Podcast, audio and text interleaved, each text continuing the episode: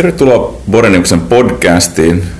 Mun nimi on Kasper Herler, olen Boreniuksen managing partner ja tänään meillä olisi tarkoitus puhua kilpailuoikeudesta ja tarkemmin ottaen kartelleista ja sen niiden suhteesta complianceen. Ja mulla on vieraana täällä Ilkka Aaltosetälä ja Asko Lindqvist ja teillä on kummallakin parinkymmenen vuoden kokemus kilpailuoikeudellisista asioista ja kummatkin on, on tuota, toiminut myös viranomaistehtävissä ja sitä kautta niin hankkinut näkemystä myöskin siltä puolelta, eikö vaan?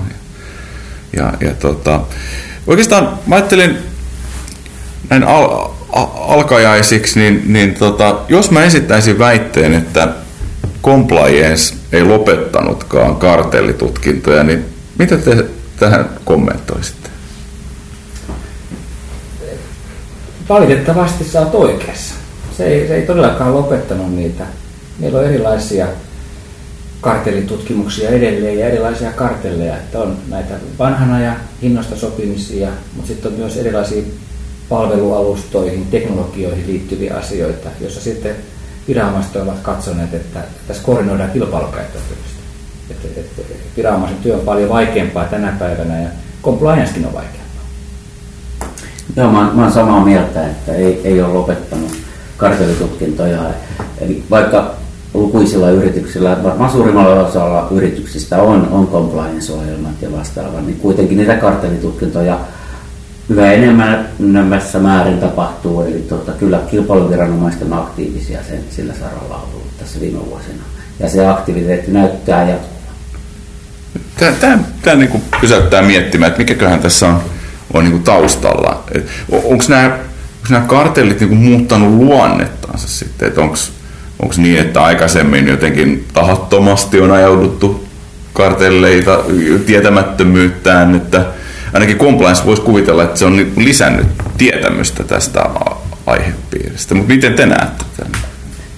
Ehkä tämä liittyy siihen, että sitä kilpailua käydään niin monella tasolla. Että enemmänhän tosiaan hinnoilla ja markkina-alueilla ja ehkä painopisteillä, mutta nyt on niin paljon erilaista tasoa, tämmöistä, puhutaan tämmöistä non-price competitionista, kilpaillaan laadulla. No laatuun kriteereistäkään ei voi sopia ja teknologisista ratkaisuista, mikä tuossa mainitsinkin, niin, niin tämä elinkeinoelämä ja teknologinen murros on johtanut siihen, että, että, että yritykset on niin, niin, niin tota, monella tapaa juoksemassa toisiaan vasten, että, että siellä on niin monta sellaista kohtaa, missä missä, missä se kilpailukäyttäytymisen koordinointi tapahtuu joskus vähän niin kuin vahingossakin. Että monet yritykset ihan vilpittömästi luulee tekevänsä standardia, joka on ihan ok, joka päällä sitten kilpaillaan. Mutta sitten kuitenkin viranomainen saattaa katsoa, että siinä on suosittu jotakin tiettyä. tiettyä. Että kyllä mä katsoisin, että tässä on kilpailuoikeus mennyt tosi paljon eteenpäin, ja ihan syystäkin. Että, että ne on vain erilaisia kartelleja, ja totta kai sitten se asia asiasta keskusteleminen ja, ja ilmiantojärjestelmä on ehkä lisännyt niitä. Et, et silloin kun meillä ei ollut ilmiantojärjestelmää, niin näitä kartelleja oli paljon vähemmän tilastollisesti. Mutta sitten kun meillä oli ilmiantojärjestelmää, että joku saattoi siitä vapautua, niin kas kummaan niin syntyi isoja, isoja tutkimuksia ja, ja isoja sakkokessiä. Vai mitä Asko?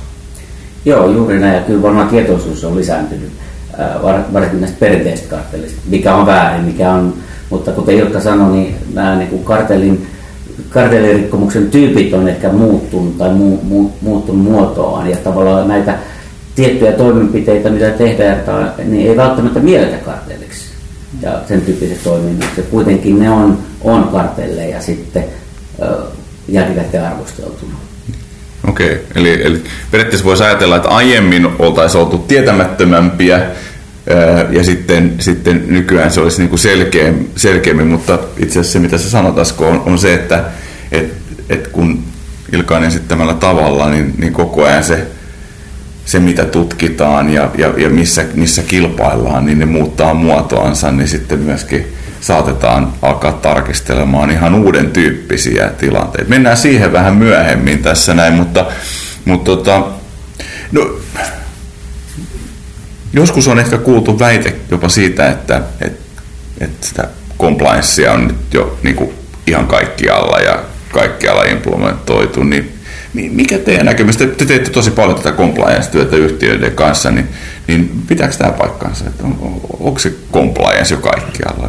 Ja eikö sen nyt pitäisi sitten estää sitä? Joo, kuten sanoin tuossa aikaisemmin, niin varmaan useilla yrityksillä on ohjeistukset ja koulutus, koulutus tota, tämän kilpailuoikeuden compliance osalta kunnossa, mutta sitten tavallaan niin kuin sen jatkuva sen osaamisen seuranta ja ne kannustimet niin sääntöjen noudattamiseen, niin siinä voi olla vielä epäkohtia. Ja sitten se jotenkin, jotenkin tota compliance mun näkemyksen mukaan pitäisi lähteä sieltä yrityksen johdosta eli hallitustasolta ja jopa hallitustasoa pitää kouluttaa mun näkemykseni mukaan. Ja tota, myöskin, myöskin tota, tehokkaat ää, ja selkeät keinot näiden ää, epäkohtien tietoon saattamiseksi pitäisi olla kunnossa, jotta se compliance kokonaisuudessaan toimisi. Ja osana tätä compliance-ohjelmaa sitten näkemykseni mukaan pitäisi olla myöskin tämmöinen riskikartoitus, että kilpailuoikeuden audittaisi tämmöinen, äh, testattaisi näitä äh, compliance-ohjeistuksen ja äh, yllätystarkastusohjeistuksen käytännön toimivuutta sillä, että tehtäisiin tämmöinen yllätystarkastusharjoitus yrityksiä. Ja näin me ollaan lukuisissa yrityksissä tehtykin ja ollaan saatu positiivista kokemusta ja palautetta tämmöistä yllätystarkastusharjoituksista. No, mitkä ne motiivit sitten siinä? Silloin jos niin kuin, tietoisesti lähdetään, lähdetään tota, semmoiseen tota, käyttäytymismalleihin, jotka, jotka tota, ehkä tiedetään tai ainakin niin kuin on, on semmoinen epäilys siitä, että ei olla ehkä ihan, ihan tota, normejen mukaisessa käyttäytymisessä. Mikä, saa, mikä ajaa ja minkä tyyppiset niin kuin henkilöstöryhmät sitten on riskissä? On, onko teillä niin kuin tiedossa semmoisia, jotka, joita erityisesti pitäisi sitten complianceilla niin kouluttaa? Tuota, hallitusta on hyvä kouluttaa hallituksen jäseniä siitä, että, että ne edellyttää, että on kilpailuoikeudellista compliance-ohjelmaa, mutta myös sitten erilaisissa strategisissa kysymyksissä, eh, miten, miten, tulee, miten tulee toimia, jos on esimerkiksi hallituksessa edustaja, joka, joka, joka saattaa istua sitten, että jonka yrityksen kollegan istuu sitten taas kilpailuyrityksen hallituksessa. Se on sellaista ylätasoa. Mutta sitten jos ajatellaan sitä tarkoituksellista kartellia, niin kyllä on hyvin vaikea nähdä, että missä suomalaisessa hallituksessa tai, tai edes johtoryhmässä niin päädyttäisiin sellaiseen strategiseen valintaan. Että, että kyllä mun voi jopa karkea, karkeasti kahteen ryhmään vaikkapa, että, että on tällaisia ihan selkeitä mokia, että osastopäällikkö jossakin ei, ei, kerta kaikkiaan mukaan tunnetta, että haluaa saavuttaa omat tulostavoitteensa jollakin alueella ja näin. Mutta sitten ehkä isompi joukko on taas niitä kartelitutkintoja, joissa kerta kaikkiaan ollaan niin harmaalla alueella, että ei, ei ole tunnistettu sitä, että nyt itse asiassa on kyse kilpailukäyttäytymisen koordinoimista. Että, että kyllä, jos palataan tuohon sun kysymykseen, niin ehkä se on kyllä sittenkin niin, että kyllä se compliance on ehkä lopettanut nämä tarkoitukselliset kartelit ainakin, tai niin, vähentänyt okay. olennaisesti. Ehkä täytyy, ehkä, ehkä täytyy vähän niin modifioida tätä vastausta. Kun katsoo näitä ra- raakoja, raakoja kartelleja takavuosilta, niin kyllä siellä on ollut selkeä tahtotila, mutta sitten taas näissä keisseissä, missä nyt erityisesti ollaan saatu olla mukana, niin ei siellä semmoista vilpillistä kaveria kyllä löytynyt, joka olisi tarkoituksella tehnyt mitään.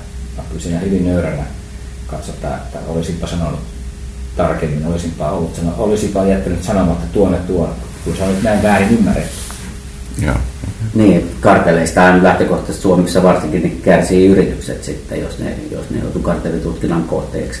Eikä nämä henkilöt, jotka ovat olleet osallisena päättämässä kiellettyjä kilpailurajoituksia, niin tota, se, että Suomessa ei ole mitään rikosoikeudesta vastuuta, niin se voi tietenkin osaltaan vaikuttaa siihen, että, että näitä vielä tapahtuu, mutta missään nimessä en suosittele sitä, että Suomea otettaisiin tota, rikosoikeuden vastuu näissä karteleissa. Tämä on hyvä hyvä, että toit tänne esille. Se on aika ajoin esillä ollut Suomessakin ja se, edes, se ei edes lisäisi kartellivalvontaa tai tehostaisi sitä.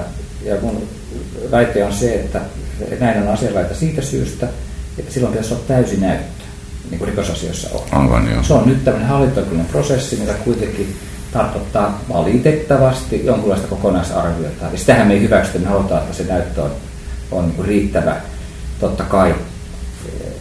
Mutta, mutta sitten jos mennään siihen rikosoikeudelliselle puolelle, niin silloin se olisi, olisi, olisi tota, täysin näyttö, olisi vähemmän keissejä viranomaisilla puuttua ja, ja, ja sitten toisaalta, niin onko se sitten inhimillisesti ottaen liian ankara? Onko, onko kartelli niin moitittava teko, että se voidaan tinasta muihin asioihin, jotka on kriminalisoitu, niin en itse asiassa tiedä. Niin, ja varsinkin kun ajatellaan näitä, näitä alustavalintoja, teknologia, ratkaisuja.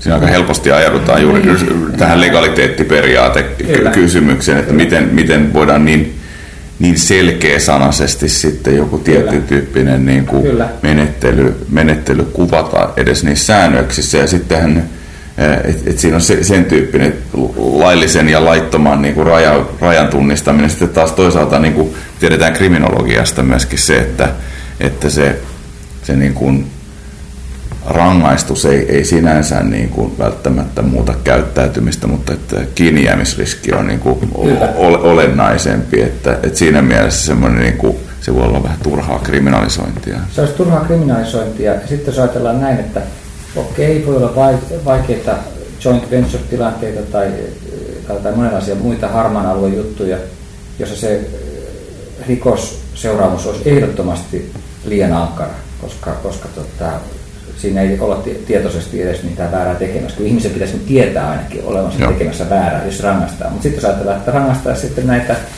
näitä alastomia raakoja kartelleja, niin sitten päädytään siihen, että miten se määritellään. Määritteletään alaston kartelli. Joo.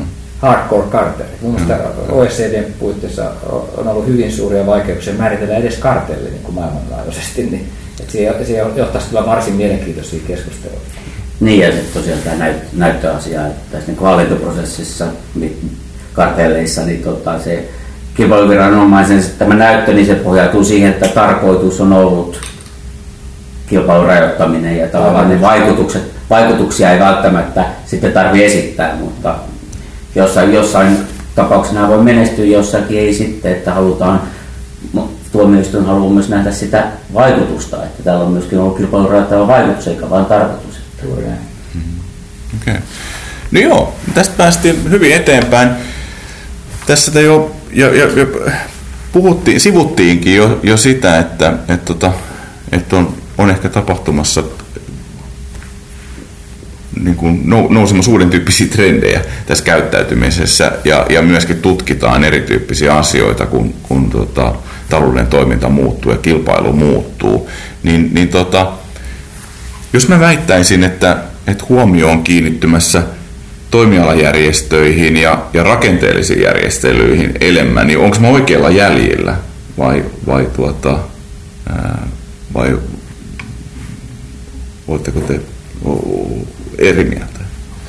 Joo, kyllä se niin on, että tämmöisiin rakenteisiin puututaan enenevässä määrin, että se painopiste on menossa siihen suuntaan, ainakin jos kysytään kilpailuviranomaisilta. Eli Euroopan komissio pohti tässä taannoin sitä, että pitäisikö puuttua vähemmistöosuuksien hankintaan. Katsotaan, että vähemmistöosuus kilpailijassa niin on rakenteellinen muutos markkinoilla, että yrityskauppavalvonta pitäisi, pitäisi silloin soveltua, mutta se ei edennyt. Ja sitten toisaalta komissiolla on oikeus jo nyt purkaa tiettyjä rakenteita viimesijaisena keinona ja, ja, ja itse asiassa on olemassa Euroopan komission direktiiviehdotus parlamentille ja neuvostolle, jossa, jossa sanotaan, että kansallisilla viranomaisilla pitäisi myös olla tämä oikeus. Ja se asia on nyt, nyt vireillä ja, ja keväällä 2018 niin, niin kuullaan siitä varmasti enemmän. Sillä on nyt neuvostotyöryhmä vaihe päällä. Ja, ja itse asiassa kilpailulakia uudistava työryhmä keväällä esitti tällaista jo nyt Suomeen. Mutta, mutta sitten siinä tehtiin ilmeisesti TEMin puolelta järkevä päätös. Näin olen ymmärtänyt, että tämä kansallinen uudistus ei etene ennen direktiiviä. Eli on järkevää edetä tässä siinä tahdissa, kun Euroopassa yleisesti edetään. Eli että on direktiivi, joka sitten mukaan implementoidaan. Eli, eli tässä mielessä kyllä näihin rakenteisiin todellakin kiinnitetään huomiota. Ja mitä tulee toimialan järjestöihin, niin se taas ei ole kyllä uusi juttu siinä mielessä, että kyllä, kyllä meidän kokemuksen mukaan valtaosa kartelitutkinnoista niin on liittynyt tavalla to, tai toisella niin siihen, mitä toiminnanjärjestön puitteissa tai oheisohjelmassa niin on, on, on tehty sitten viranomaisten mielestä väärin. Okay. M- mutta se, mikä toiminnanjärjestössä on tärkeää ottaa huomioon, on se, että, että komissio on esittämässä tässä just viitatussa direktiiviehdotuksessakin sitä, että, että, että toiminnanjärjestöjä voitaisiin ankarammin sanktioida. Eli tällä hetkellä okay. Eh, otetaan kansallisestikin huomioon enemmän sitä, sitä liikevaihtoa, joka tulee niistä jäsenmaksuista ja mahdollisista toimialajärjestöjen omistamista busineksista, mutta jatkossa sitten katsottaisiin, että mitä relevantilla markkinalla toimivien yritysten niin liikevaihdosta kertyy, ja sehän on niin massiivinen summa. Aivan, joo. joo. Mites... Tämän direktiivin, mä saan sanoa sen verran vielä, että tämä direktiivin läpimeno tarkoittaa käytännössä sitä, että sitten kun kansallisesti implementoitaisiin direktiivi, niin Suomessakin kilpailu- kuluttajaviraston keinovalikoimaan tulisi kartellitapauksissa tämmöiset rakenteelliset korjaustoimenpiteet. Eli seuraamusmaksu- ja kieltopäätösten lisäksi voisi määrätä tämmöisiä rakenteellisia korjaustoimenpiteitä, jotka olisi esimerkiksi jonkun tietyn ö, yritysrakenteen purkaminen ja vastaava. Tai to, yhdistysrakenteen purkaminen. Tai... Joo. Mi, mi, mi, kun ne mietitään näitä rakennejärjestelyjä, niin minkä tyyppisistä tilanteista siitä sitten on, on, on niin kuin kyse? Onko kyse siitä, että taloudessa tapahtuu joku disruptio ja kuusi peluri ei pääse johonkin järjestelyyn sit sisään, vai mistä siinä on, niin kuin, mikä, vai voiko yleistää? Uskon, että voi yleistää, mutta tota, tässä viimeaikainen kehitys on, on tota, nä, tuonut esiin sen, että vaikka on niin vanhoja rakenteita, niin nyt niitä on ruvettu katsomaan kilpailuviranomaisten silmiin niin uusin lasein, eli tavallaan koettu sitten tämmöinen historiallinen vanha rakenne ää, tiettyjen tapahtumien jälkeen niin koettu, että se on sitten ongelma, kilpailuviranomaisten ongelmallinen. Ja tota, tällaisiin rakenteisiin esimerkiksi kilpailu- ja kuluttajavirasto haluaisi puuttua, ja.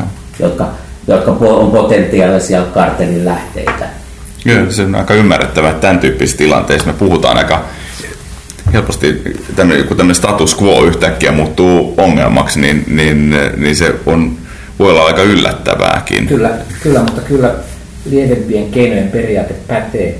Eli kyllä silloin pitää olla kyse toistuvasta menettelystä, tai ainakin viranomaisen pitäisi muutoin osoittaa, että ei ole muita keinoja. Ei, ei se voi niin, olla niin, niin että tekee jotain väärin ja, ja sitten toimitaan, toimitaan siten, että rakenne puretaan, että, että ilman muuta siellä, siellä täytyy olla niin kuin monia vaiheita ennen kuin siihen on lähdetty. Ja sehän on nyt nähty. Eihän komissio ole juurikaan käyttänyt tätä nykyistä toimivaltaa niin kuin Brysselin tasolla. Eli, eli, eli, eli meillä on elinkeinovapaus ja sopimusvapaus ja niin edelleen, jotka, jotka sitten onneksi on suojana. Ja saa nähdä, miten tämä direktiivi ylipäätään etenee. Mutta suunta on tuo, tuosta keskustelua, olet siinä mielessä Joo, joo, uuden tyyppinen trendi. No, niin tässä on ollut hyvää keskustelua ja, ja tota, paljon pointteja. Nyt jos te tiivistäisitte tämän meidän keskustelun, vedetään yhteen, niin, niin mitkä kolme asiaa nyt me, me haluttaisiin erityisesti nostaa esiin tästä? Mitäs Ilkka tulee mieleen? Joo, toi kysymys siitä, että lopettiko compliance kartelitutkinnat, niin vastaus on siihen, että ei. Et tietoisuus siitä, mikä on kielletty ja sallittu, on tietenkin kasvanut, mutta sitten samaan aikaan yritykset kilpailevat yhä eh, moninaisimmilla tasoilla. Että ne kilpailevat teknologiavalinnoilla ja eh, ties millä. Ja näin, näin ollen sitten se riski siitä, että koordinoidaan kilpailukäyttäytymistä, niin on, on suuri, kun niitä tasoja niin monta. Ei yritys kilpaile tietenkään pelkällä hinnalla, kilpailu pitkään aikaan. Se on varmasti se, se syy, miksi niitä jatkuvasti edelleen on. Ja compliance-ohjelmien implementointi on varmaan tuonut kaikille tietoisuutta noista perinteisistä kartelleista, eli hintakartelleista ja alueellisista maantieteellisesti jaettuja kartelleista, mutta sitten nykyään, kun tästä johtuen, mitä Ilkka sanoi, niin nykyään on, on niin paljon eri tasoja, niin ei välttämättä mielletä tätä käyttäytymistä tai tiettyä rakennetta kartelliksi, joten tavallaan niitä kartellin havaitseminen kaikista complianceista huolimatta on vaikeampaa. Joo, ja sitten kolmantena se, että regulaatio on menossa siihen suuntaan, että toimialajärjestöjä ollaan ankarammin sanktioimassa ja jopa niin, että pelkkää jäsenyyttä voidaan tietysti tilanteessa sanktioida, jos siellä on sitten se kartelli ollut olemassa eikä tällä toimialajärjestöllä riitä rahat maksaa niitä sakkoja. Niin tämä on varmaan semmoinen kehityskulku, joka on nähtävissä ja se on huolestuttavaa, koska meillä on kuitenkin elinkeinovapaus, yhdistymisvapaus. On tärkeää, että toimialajärjestöt on vastikappaleina lainsäädäntöprosessissa lausumassa ja, ja, ja kokoamassa niitä elinkeinoelämän tarpeita, niin olisi kovasti sääli, jos, jos nyt sitten oltaisiin ylivirittyneitä ja, ja, ja yritykset sitten vetäytyisi näistä, näistä toimialajärjestöistä, koska niillä on tosi tärkeä funktio ja se on perusoikeus kuulua niihin ja olla siellä aktiivinen. Eli tätä perään kuulutamme. Joo, te lähde lapsi pesuveden mukaan. Kiitos. Tämä oli hyvä, hyvä tiivistys tähän loppuun. Kiitos. Kiitos.